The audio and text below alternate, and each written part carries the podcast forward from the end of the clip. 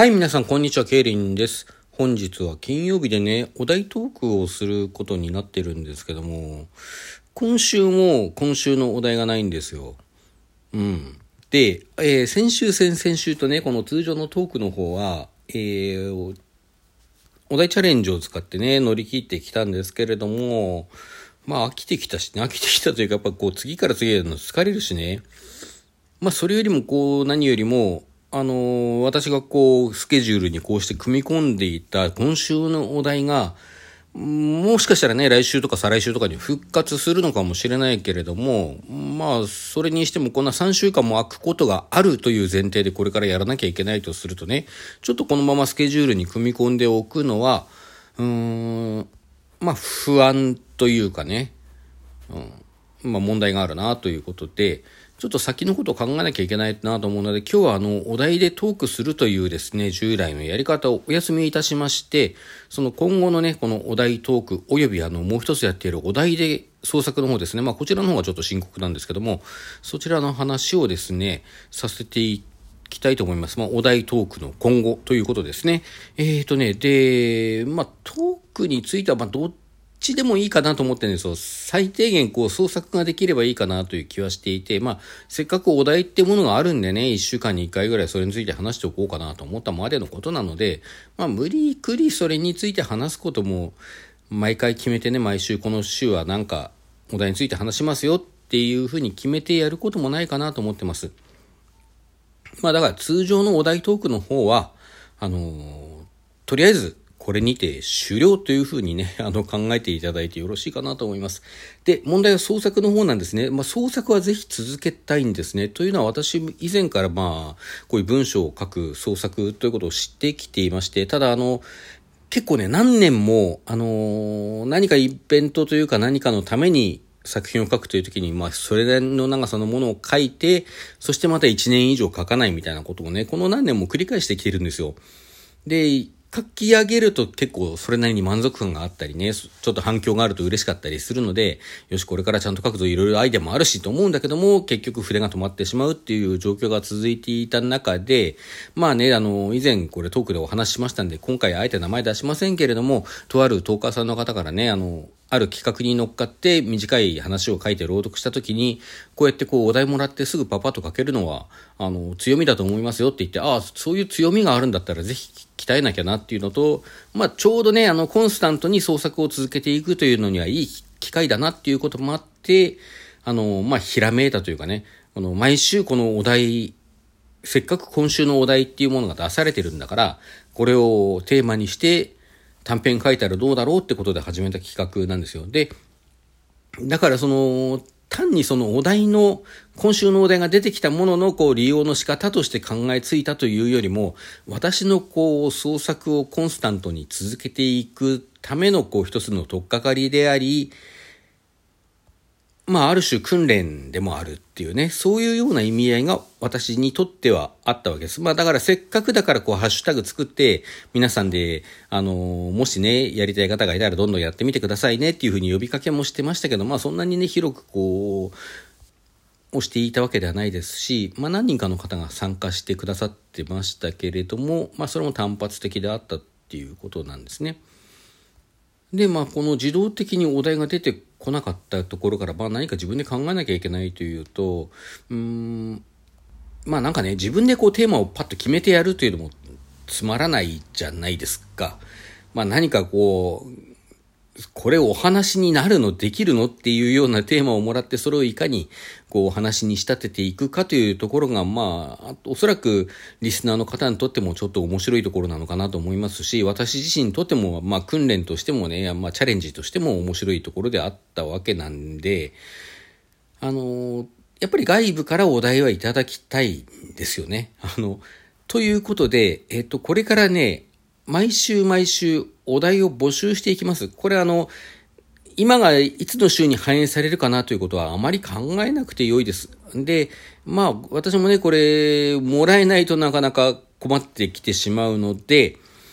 あの、通常のトークの中ですとか、まあ、ライブやった時はそのライブの中とかでもね、ぜひあの、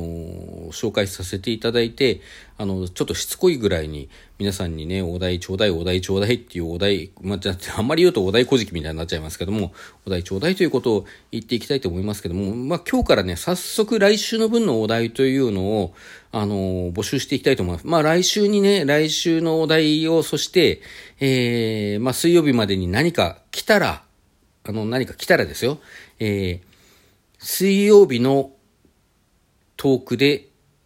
発表いたします。今週のお題はこれだじゃじゃんって言って発表して、ではこれから書いていきたいと思いますっていうことで、それを元に金曜日までに書くと。まあ参加したい方はそのね、お題を元にして、あの、一週間のうちに何かをね、あの、書いてあげていただくということをするとよろしいのではないかなと思うわけなんですが、まあ、そういう形でね、あの、私自身の一つのチャレンジであるという部分と、あの、皆さんと共有できる企画にしたいという部分を、こう、担保しつつですね、続けていきたいなと思います。で、あの、まあ、私はそれほど人気投下というわけではございませんので、あの、私がね、呼びかけても呼びかけても一向にお題が来ないということも考えられます。まあ、あの、幸い親しくしてくださってる方がいらっしゃるので、最初のうちこそなんつうかは来るんじゃないかななんて期待してないこともないんですけども、あの、まあ、だんだん来なくなるかもしれないと。そういうことはね、十分考えられるわけです。で、まあ、来なくなってきたらちょっとで、底上げに、あの、お題くださいってまたあちこちで呼びかけていこうと思うわけですが、まあ、それでも来ないということも十分考えられますので、そういう場合はね、ちょっとあの、のどっかでガチャを引けるところ、まあ、このトークのにあるお題チャレンジのところでもいいんですけども、まあ、そういうところで何かこう、くじ引き的にね、引いて、あの、テーマを決めて、それをもとに話、話というか、あの、お話をですね、作っていこうかなと思う次第でございます。まあ、あとですね、私、LINE オープンチャットというものを開いてまして、えー、LINE のオープンチャットのアドレスはですね、私、この番組のあの、番組自体の概要欄のとこですかね。あそこのところにリンクがありますので、まあ、ぜひそちらからですね、あの、もしご興味おありの方は飛んでくださって、あの、何ですか、参加していただけるとありがたいんですけれども、まあ、そちらの方にね、何人かこう、幸い親しくさせていただいている方がいらっしゃいますので、まあ、本気で困ったらね、そちらで募集するということも考えていたりはします。はい。で、まあ、今後についてはこういうことですよと。で、今日なんですけどもね、あのー、もうすでに一週休んでますんで、今日は休みたくないなと思っていて、まだ何も手つかずなんですよ。何にも手つけてないんですけども、あのー、先々週はそのようにして、あのー、オープンチャットの方でね、お題を募集したところ、三大話ということでいただいて、それについてお話を書いて朗読いたしました。で、先週については、あのー、今週のお題、今週もないねっていうことに気がついた方が、あのー、早速三大話のテ,、あの、テーマをまた投げてくださってまして、まあ、ただ先週はそれをこう、まあ、どうするかまだ決めてないけどっていうお返事をしていたんですが、結局、それを使わずに先週お休みということにさせていただいたんですね。ということで、その時投げていただいたお題が丸々残ってますので、その時の、まあ、また三大話ということになりますけれども、そちらをこう、元にですね、お話をこれから夕方夜までに書いて、ちょっと今日中に日が変わる前に書いて朗読までいけるかなというのはちょっと怪しいところなんですけれども、まあ、あの、少なくても明日の日付中にはですね、あの、上げていきたいと思いますので、どうぞよろしかったらですね、探して聞いてみていただけるとありがたいです。ちなみにそちらのね、えっ、ー、と、先週いただいていた、まあ、今週使わせていただくお題、ここで一応発表しておきますね。えー、花、死神、